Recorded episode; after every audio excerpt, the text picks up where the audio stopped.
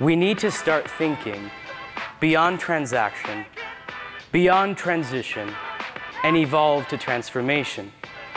Because when I see the experienced economy and I see the wellness economy, and I think about the next three to five years, I think what's being defined in front of us is the transformation economy.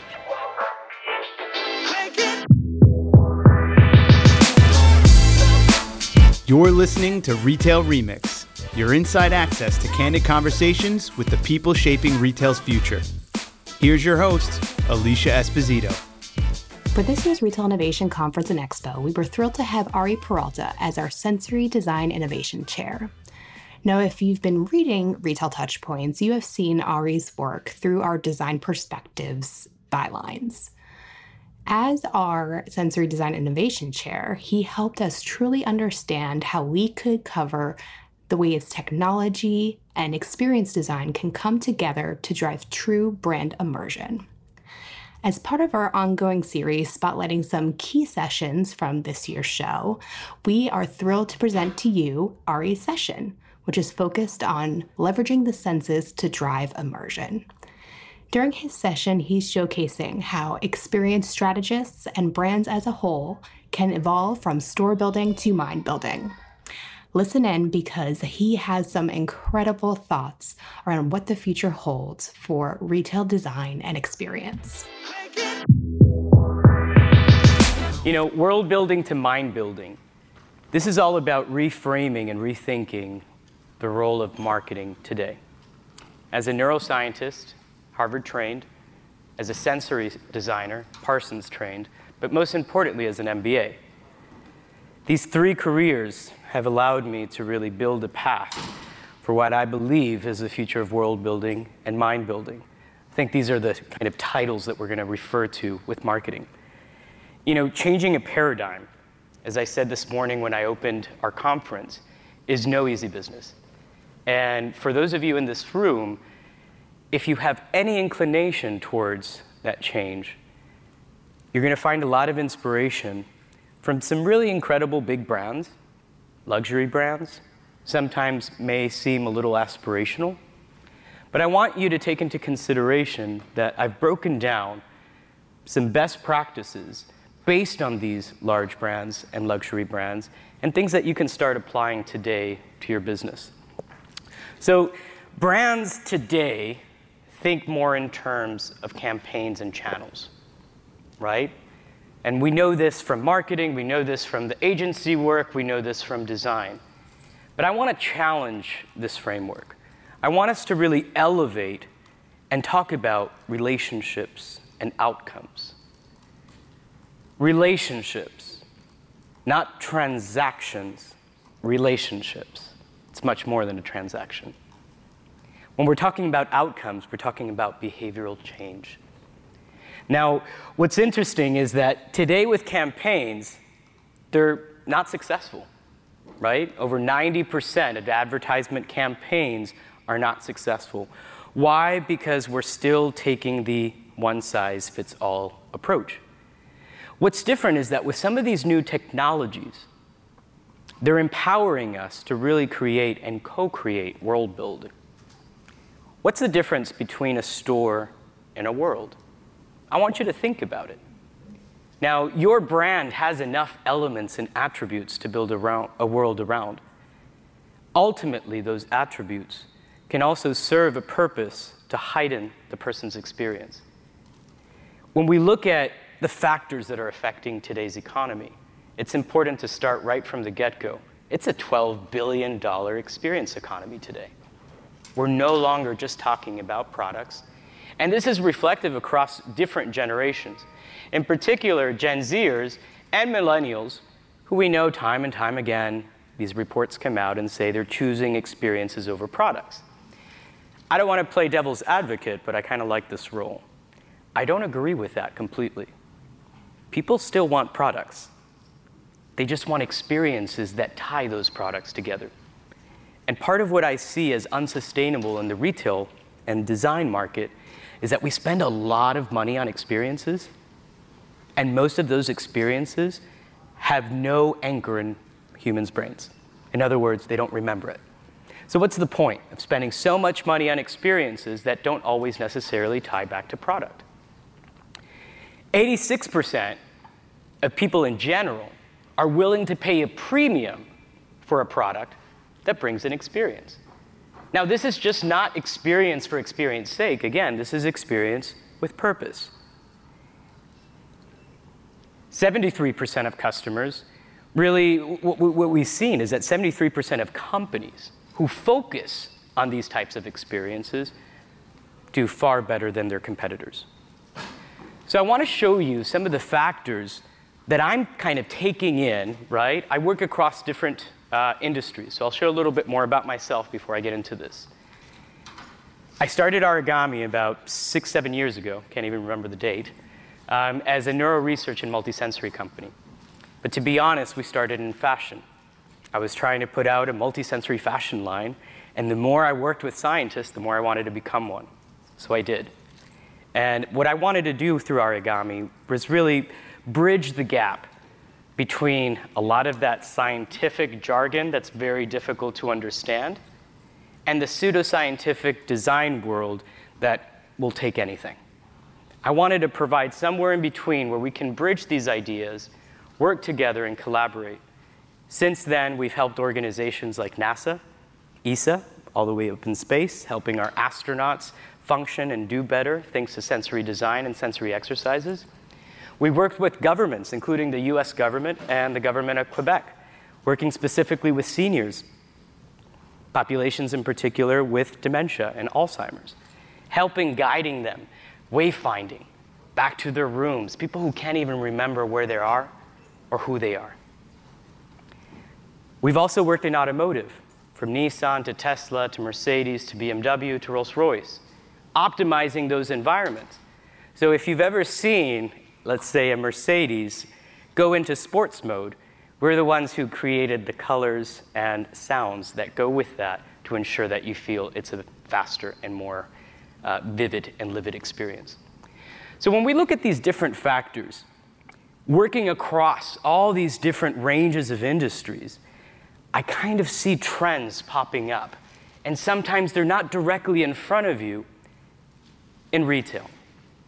Part of what we've done as part of the advisory council here at Retail Innovation Conference is really uh, find additional sources of inspiration for you beyond retail. And while I have many use cases that are going to be in retail, I want to showcase how all of these elements ultimately are going to make it into your store. The first thing I want to talk about is wellness. The most we relate wellness to retail is either through product or through retail therapy. It's time to evolve that. We have an opportunity to create a reason for people to shop, and that's making them feel better. Most people today do not feel well. That's where wellness economy is booming. We're also seeing this new generation AI. Intimidating, much more computing capacity than our brain is capable of. And this is also contributing towards information overload, severely affecting our brain, severely affecting and impacting our purchasing decisions. We're also seeing smart wearables. Now, remember the impact smartphones made to your business. Remember the impact the internet made to your business. Wearables are going to change the way you interact with your customers, the way you communicate with your customers. And what I'm really excited about is introducing a new era of screenless devices because we have overwhelmed our visual sense in retail. Immersive tech, something I showed in my initial video this morning, it's creating dynamic environments in retail, but also digitally, and now in this new hybrid mindset. This includes spatial computing, this includes spatial sound, and this also includes a whole new set of sensory enabling technologies, which we're going to get into a little bit more. Now, with Web3, some people call it the metaverse, I prefer Web3, all we're talking about are having spatial experiences similar to the ones we have in brick and mortar, similar to the ones we're having in this room. How do we bring this and translate this into a digital realm?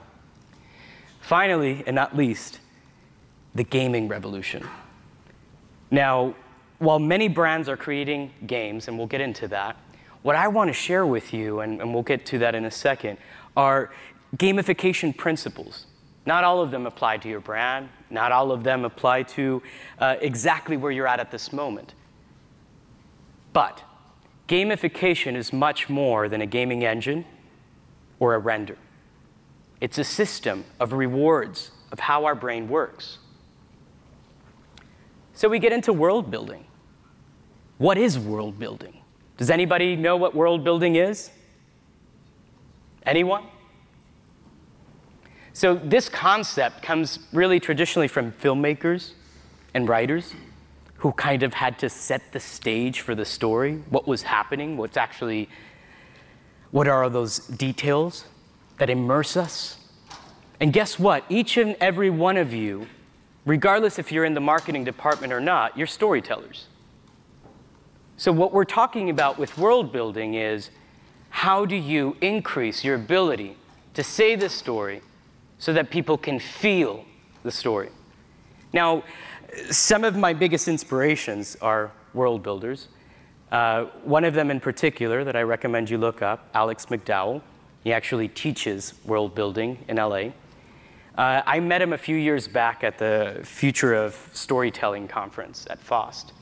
And when he was describing world building, like what he did for uh, Minority Report with Tom Cruise and other films, I was fascinated by it. And I said, this is what marketers and designers need to learn today. It's no longer campaigns, it's creating, and let me correct myself, it's co creating worlds with your customers. Now, this is also now being used by gaming developers. And you're starting to see world building, AKA Roblox, and some of the other platforms. So it's time to catch up. If not, what I fear for you, and I say fear, is that you're going to end up in the social media whirlpool again, right? Where others are creating the platforms that are now shaping your business. When I look at brands like Nike, like Gucci, and some of the other ones that I'm going to go in depth with, I want you to notice how they're taking some of these elements from these platforms and creating their own, really generating a symbiotic relationship, not one that takes advantage of their customer, but one that is co participatory. We did a survey last year with over 200 designers at Arigami, and because we have the pleasure of being around so many of you, we took advantage and asked about world building. And while many of you may not necessarily call it world building, 80% of designers today understand that this new, more layered or hybrid environment is top priority today. I have some best practices from world building. And I want you to take a look at them. We have to be creative it has to be complete, consistent, and compelling. To me, these are the four C's of world building. And regardless of what kind of world you are creating, it's important that you use that sense of creativity that your brand is known for. Everything is creative. Everything is. Everything has a unique point of view. It's your job to identify what those attributes are for your brand and highlighting them. Making sure it's a complete experience. Oftentimes, when we create experiences in store, you know, it's a complete experience. But then when you translate that online, somehow it doesn't translate it, it feels inconsistent and incomplete. What's interesting is, as many people here in this conference will talk to you about single stream omni-channel. I don't quite necessarily believe in that when it comes to marketing. You want your platforms to be omni-channel. You want your point of purchase to be omni-channel. But ultimately, the reason these different platforms have different users is because they identify in different ways. And you probably already know this, but for those of you who just hit the share button from Instagram to Facebook to all your other social channels, I want you to reconsider that. Because maybe that message can be fine tuned and more precise based on the type of audience that's actually receiving this information. So when it comes to world building, it's not just what you want to present. It's also understanding how the perceiver, how the user, how the customer receives this information. So today, brands are crafting these stories with a multitude of tools. Some of these tools include pop ups. I see Melissa and her team who are here, Queen of Pop Ups, so hello. Games, NFTs, generative AI installations, SETs, which, by the way, that means sensory enabling technologies, and with spatial computing. These, for me, are the top tools that I'm seeing brands, regardless of what sector, right? Entertainment, retail, hospitality, healthcare, workplace, automotive. This is what they're focusing on. So let's look at how some of the best brands on earth, who are great storytellers, are translating and using these different tools to not create an omni channel experience, but to create a multi dimensional, and mark my words, multimodal, in other words, multi sensory experience. Louis Vuitton in stores starting to use generative art installations. I talk about this in our series with retail innovation, uh, which is called Stimulate Retail. So I encourage you, and I'll share a QR code in a bit so that you can check out the series. But generative art is everywhere. What's the difference between traditional art and generative art? Well, static versus dynamic. The difference with these generative art installations is that the customer, as they walk in the store, they leave their signature, and not just on the transaction, but on the design itself. These are using different types of sensors that allow recognition of people's movement, of their temperature, of other things just to create the experience. Now, they're able to then bring that experience, an example with Louis Vuitton, online with Louis the Games, which has been quite successful. Bringing some of the fantastical world of Louis Vuitton in a three dimensional space. Creating games and also building quite a reputation with Gen Zers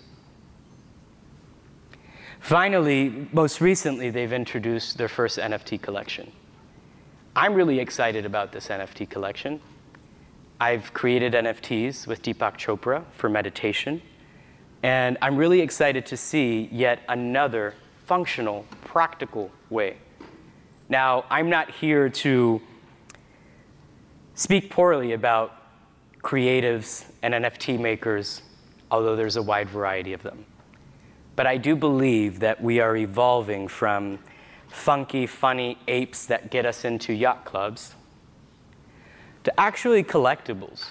And I want you to think about this. This new digital and hybrid consumption offers us a unique pathway to sustainability. Otherwise, I don't see how we're going to make sustainability actually a thing. It's been 10 years now that we've been talking about this. Creating these digital experiences offer brands opportunities to not just create products, but to create worlds where their products can live. Another great example is Gucci. So, the Kering Group, uh, who I have a special relationship with for now almost six years, uh, they've been incredible at creating the Gucci world. And while head designer Alessandro Michele is no longer there, the team remains adamant about creating these hyper-physical worlds that blend in that physical retail. This is all based on Gucci Gardens, by the way.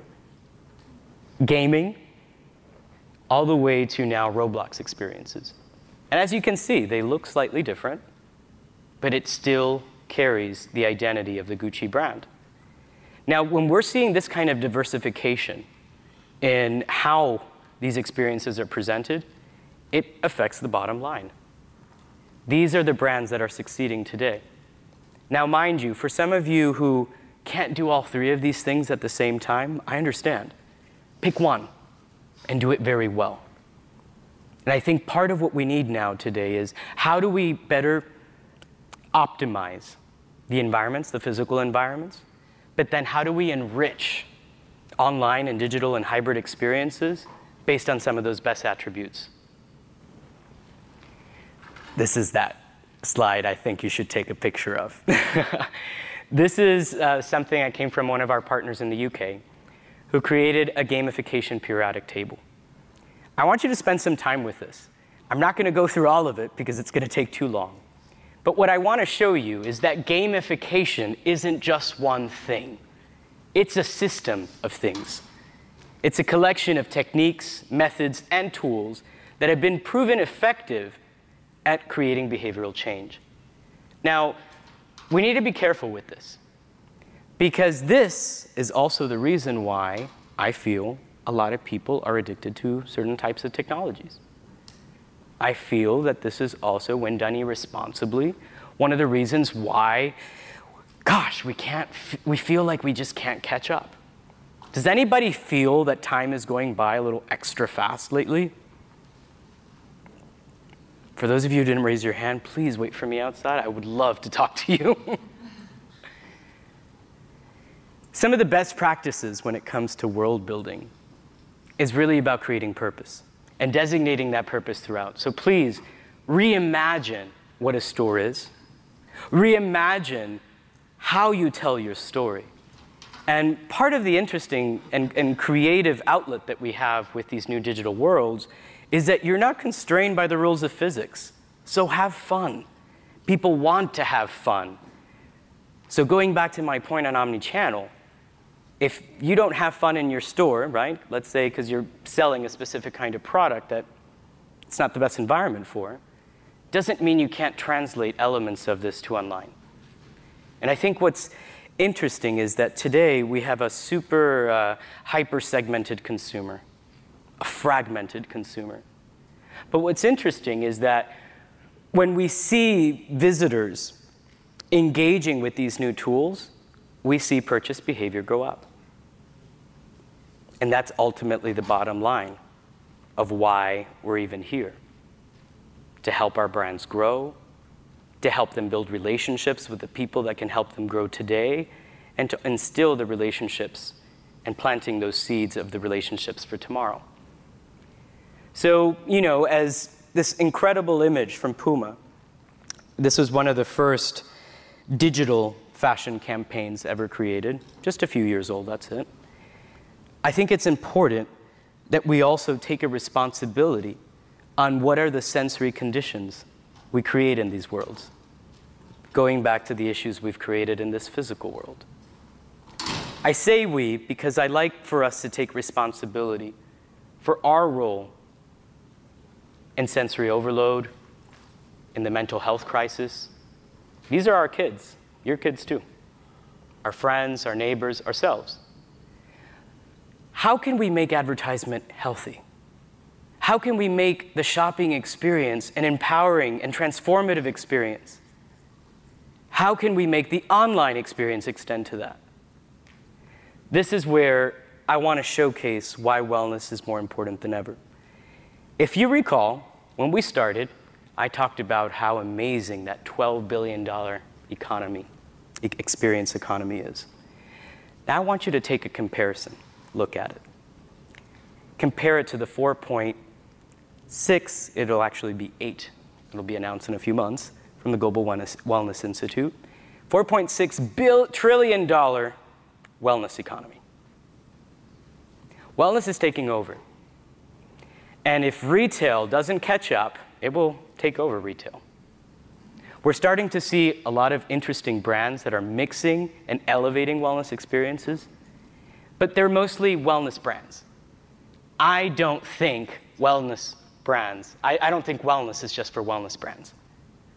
And this is where I want to challenge you as the architects of our future, as the designers of our present, but the architects of our future we need to start thinking beyond transaction, beyond transition, and evolve to transformation. Because when I see the experience economy and I see the wellness economy, and I think about the next three to five years, I think what's being defined in front of us is the transformation economy. As we start adding more layers and more layers to our physical experiences,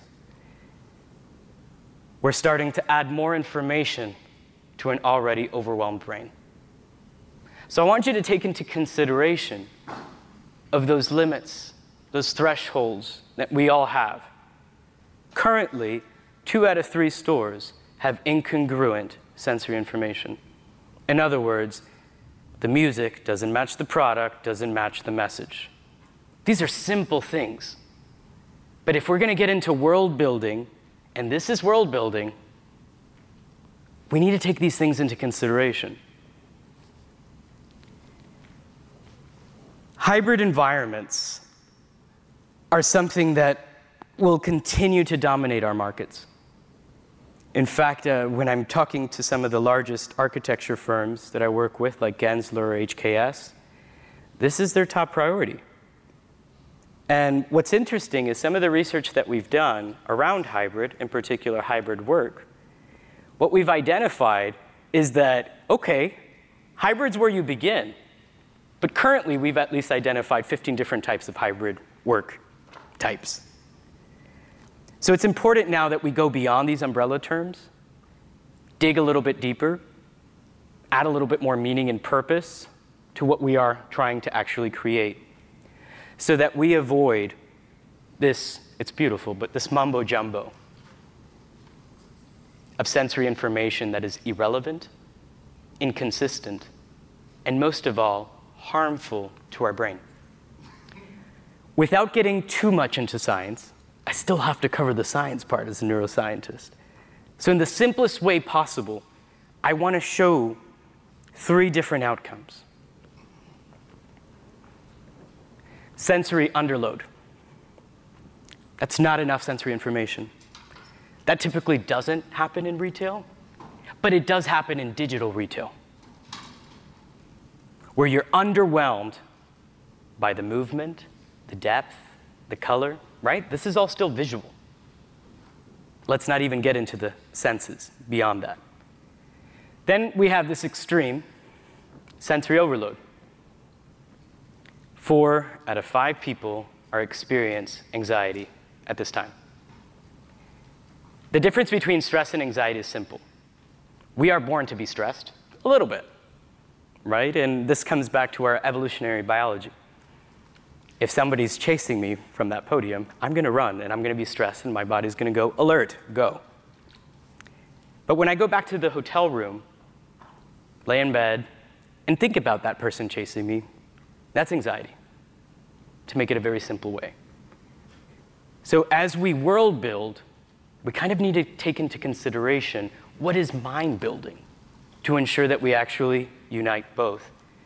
Ultimately, when you give someone clean, consistent, and we'll get into now congruent information, what you're able is to unlock a world of sensory attributes that really can enhance the way you do, the way you sell, the way you communicate, the way you engage. So, most of us think of the senses as five organs our eyes, our ears, our skin, our tongue, our nose. Truth of the matter is, it's way beyond that.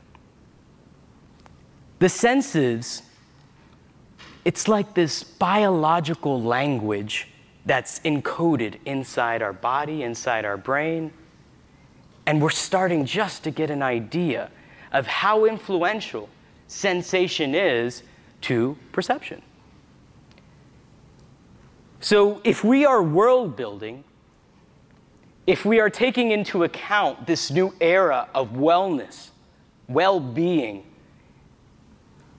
then what we are actually doing is mind building. And this is where I want to challenge you to go even further. World building is not enough. Brands don't need a purpose. This is probably the first person to ever say that. Brands don't need a purpose. I believe brands are about helping people find their purpose. We've gotten, I think, a bit confused with what a brand stands for and what do people stand for. Ultimately, brands are people. So I want you to take into consideration what is your brand stance on well being, on sensory design, on sensory comfort, on world building, and most of all, on achieving purpose.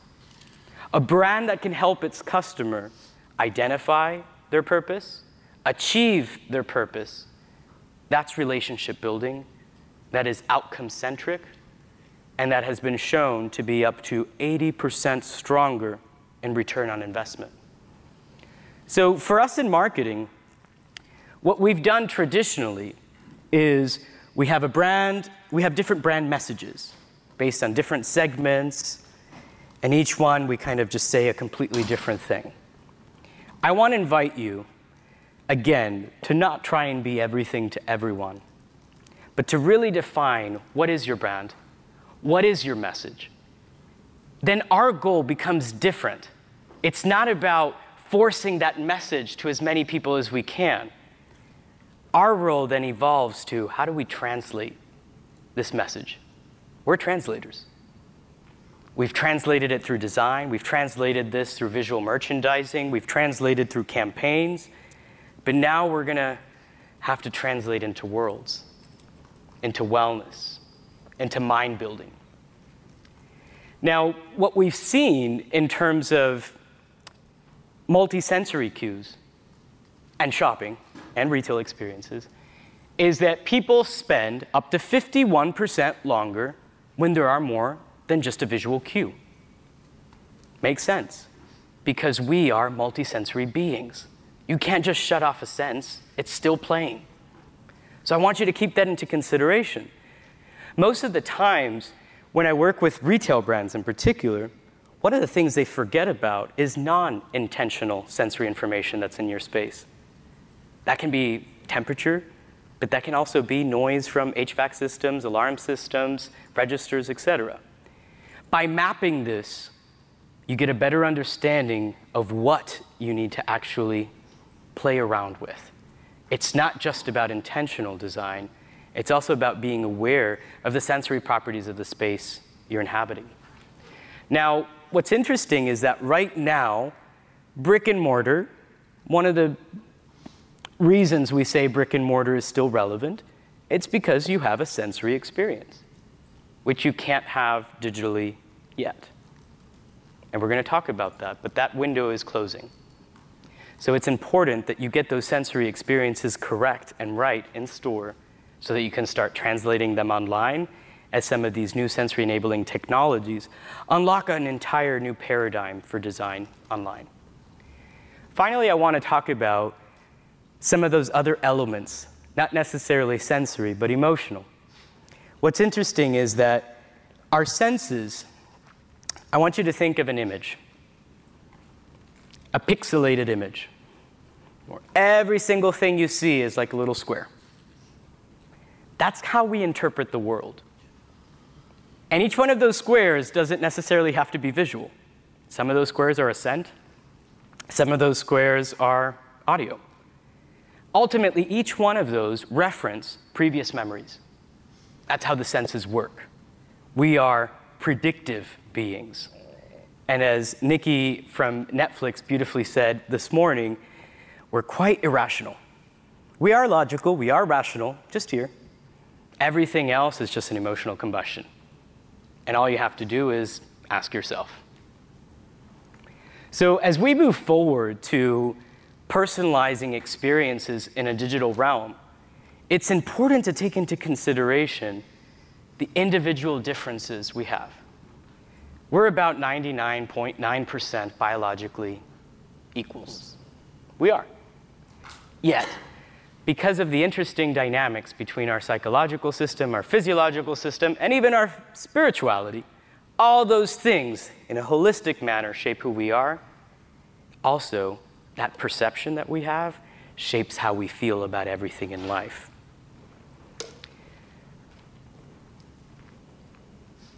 So these three are intricately linked.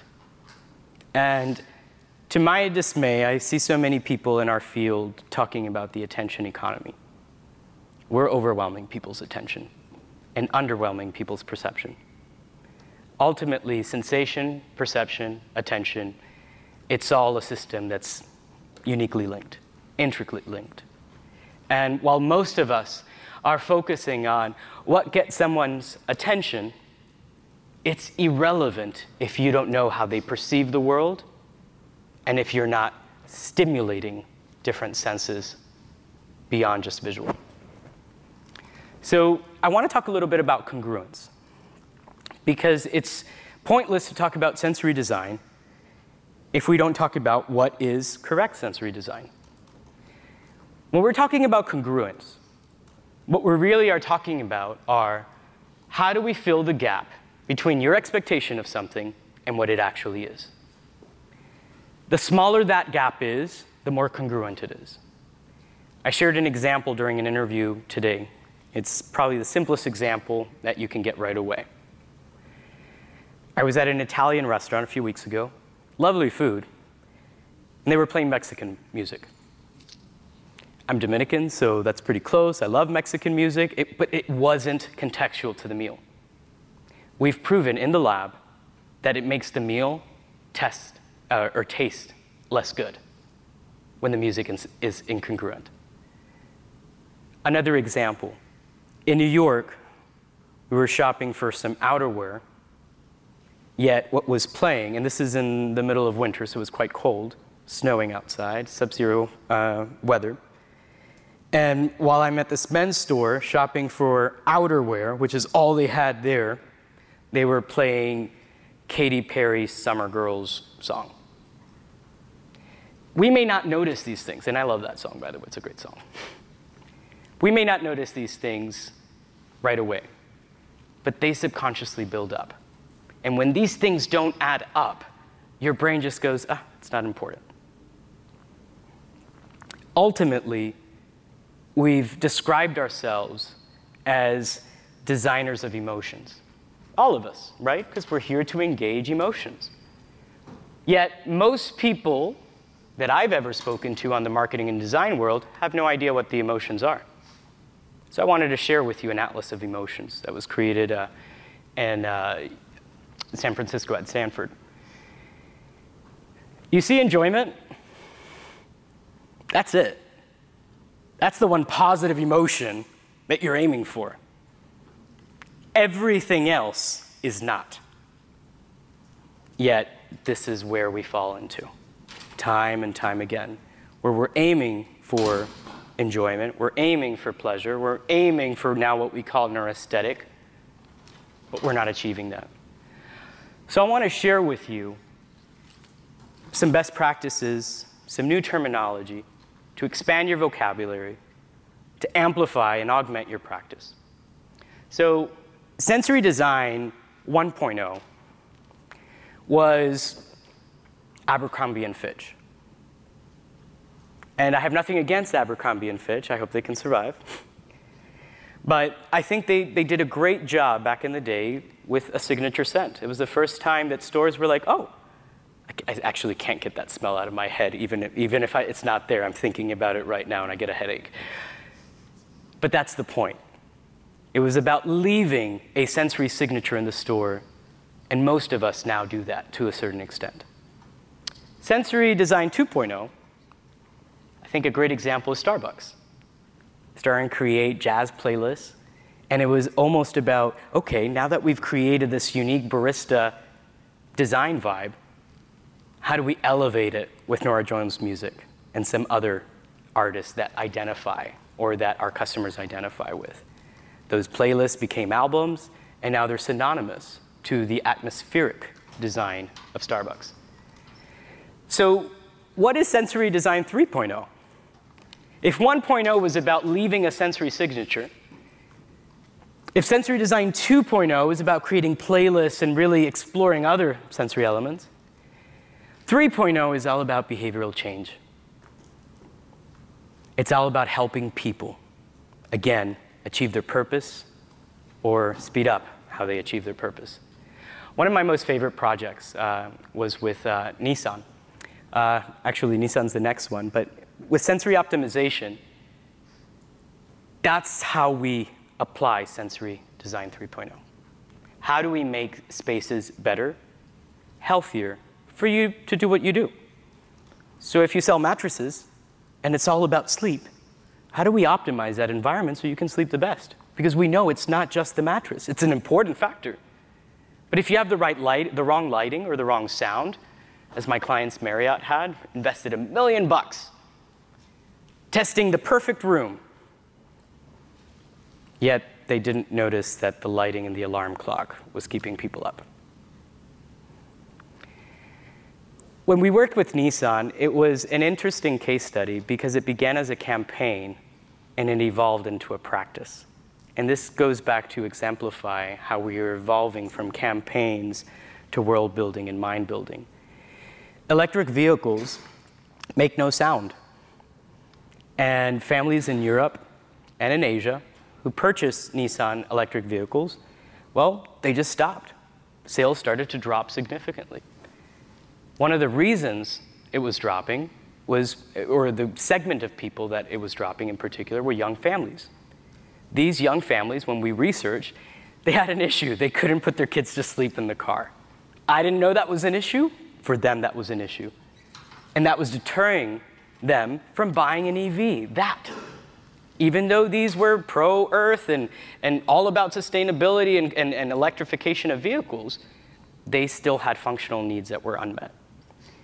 We took those sounds, developed tracks, and created sounds that are originally from the combustion engine, which you and I can't hear, but babies can.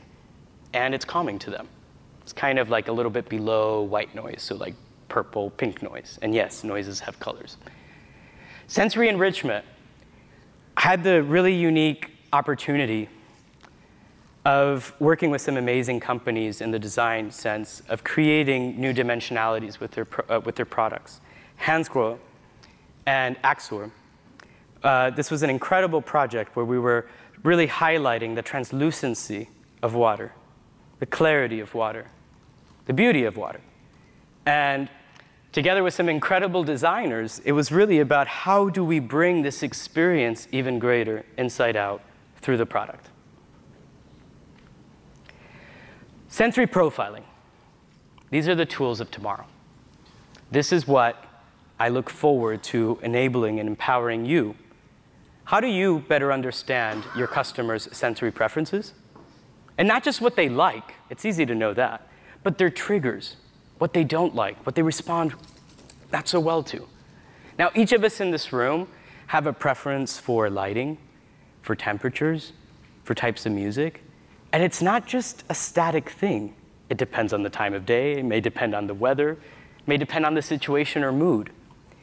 We're able to map these things out now and empower you so that you can give the right message at the right time, making it not just congruent, but appropriate.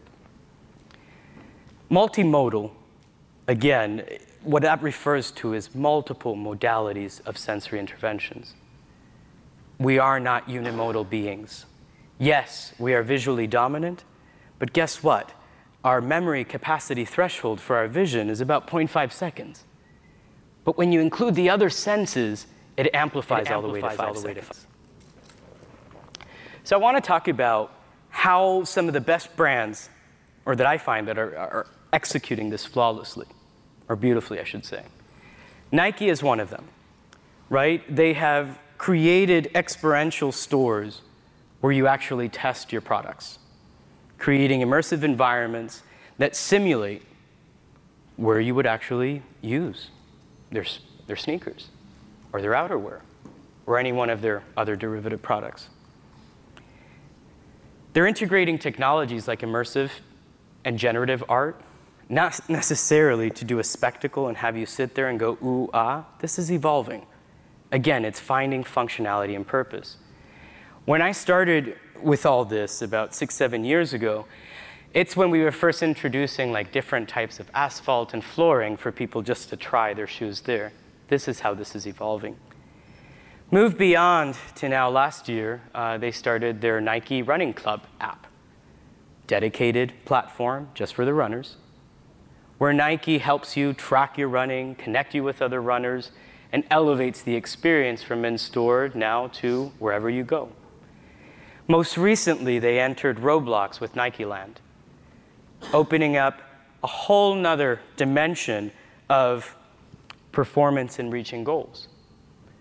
Going back to having a purpose and defining that purpose, look how they define their purpose, which they've had for quite a while.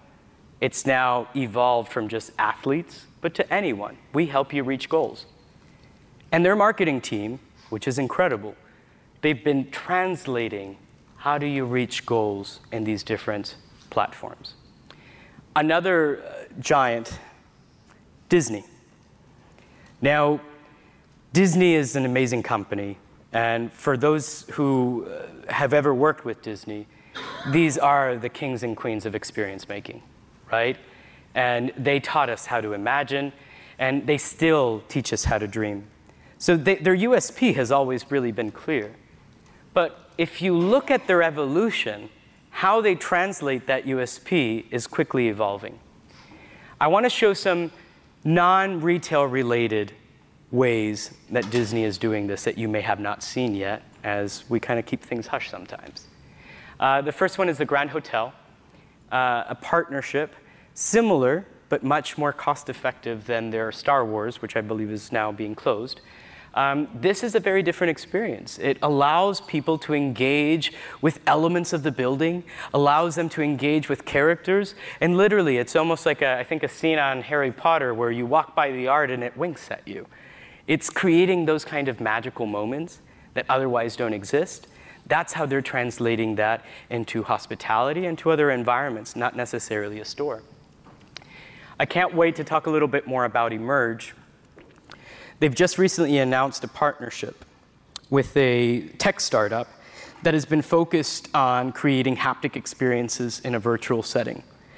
What's really interesting is that Emerge isn't your typical actuator, vibrating kind of device or wearable.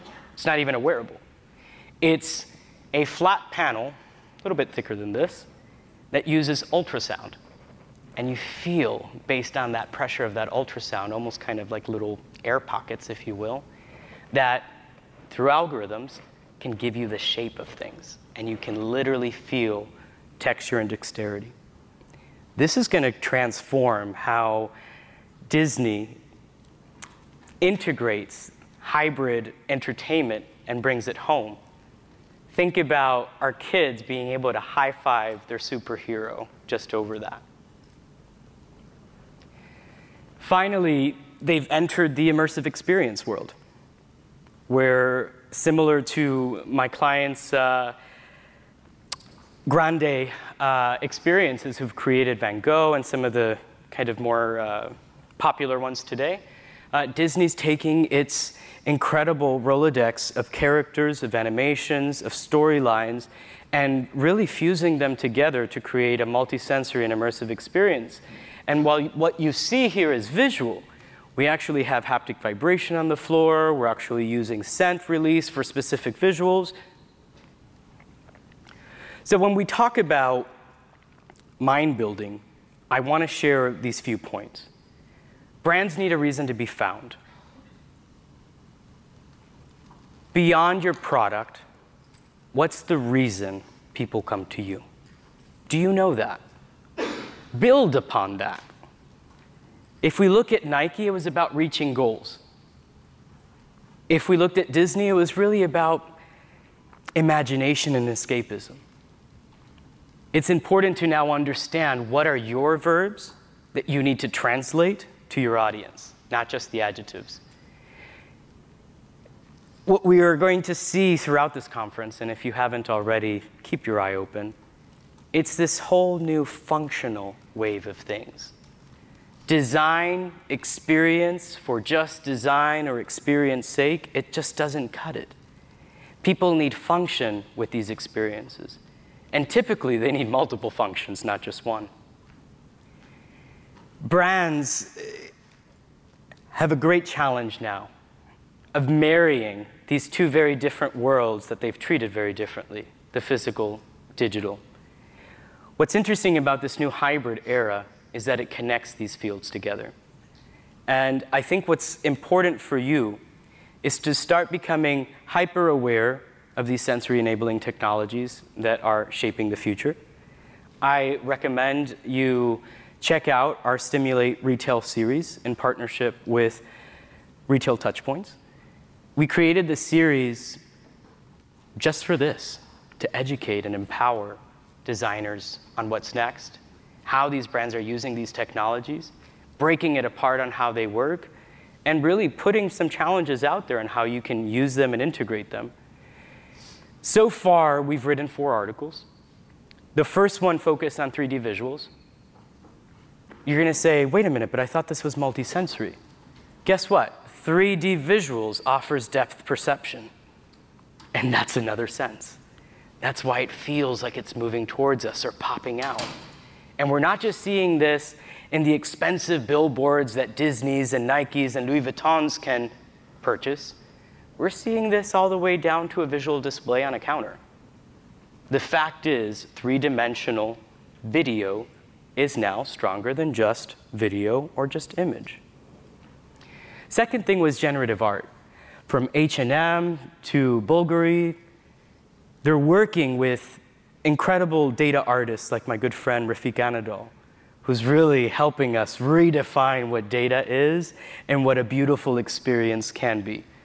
I don't know if you've seen some of his work, uh, but when you go check out our series, you'll be able to see his data stories that he creates through fragments of little kind of like pixels of color.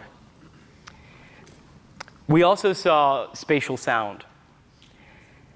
What's interesting about sound is that it's the only sense to actually activate all parts of our brain. That's why it's so successful when I use it uh, with com- vulnerable communities like autism and dementia patients. Sound plays a critical role in retail, and it's underutilized. I want you to think beyond your sound identity.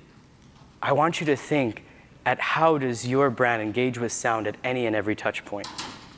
This is a unique opportunity. When we first got into the online digital realm, we didn't really care too much about sound because most of us had everything on mute, even still today.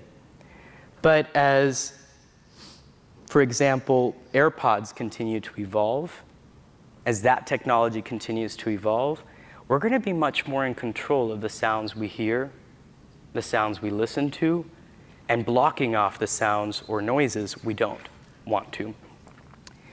Spatial sounds unique because I want you to think of it's not just about music that's contextual.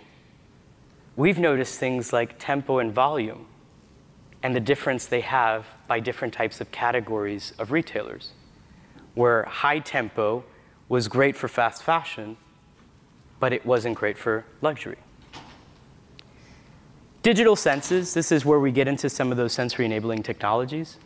And while some of these are just starting to shape the market, like with uh, Apple Vision Pro, some of the technologies like Emerge are actually having partnerships now with Disney, where they're, as I shared, launching new haptic entertainment uh, with a select focus group of customers.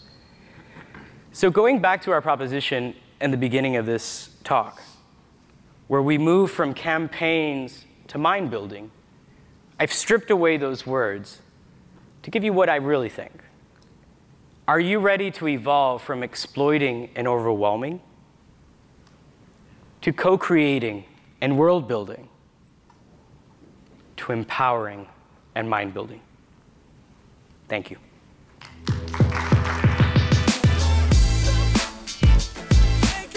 Thanks for listening to this episode of Retail Remix. Be sure to subscribe so you never miss an episode. You can find us on your favorite podcast player. Until next time, keep mixing it up.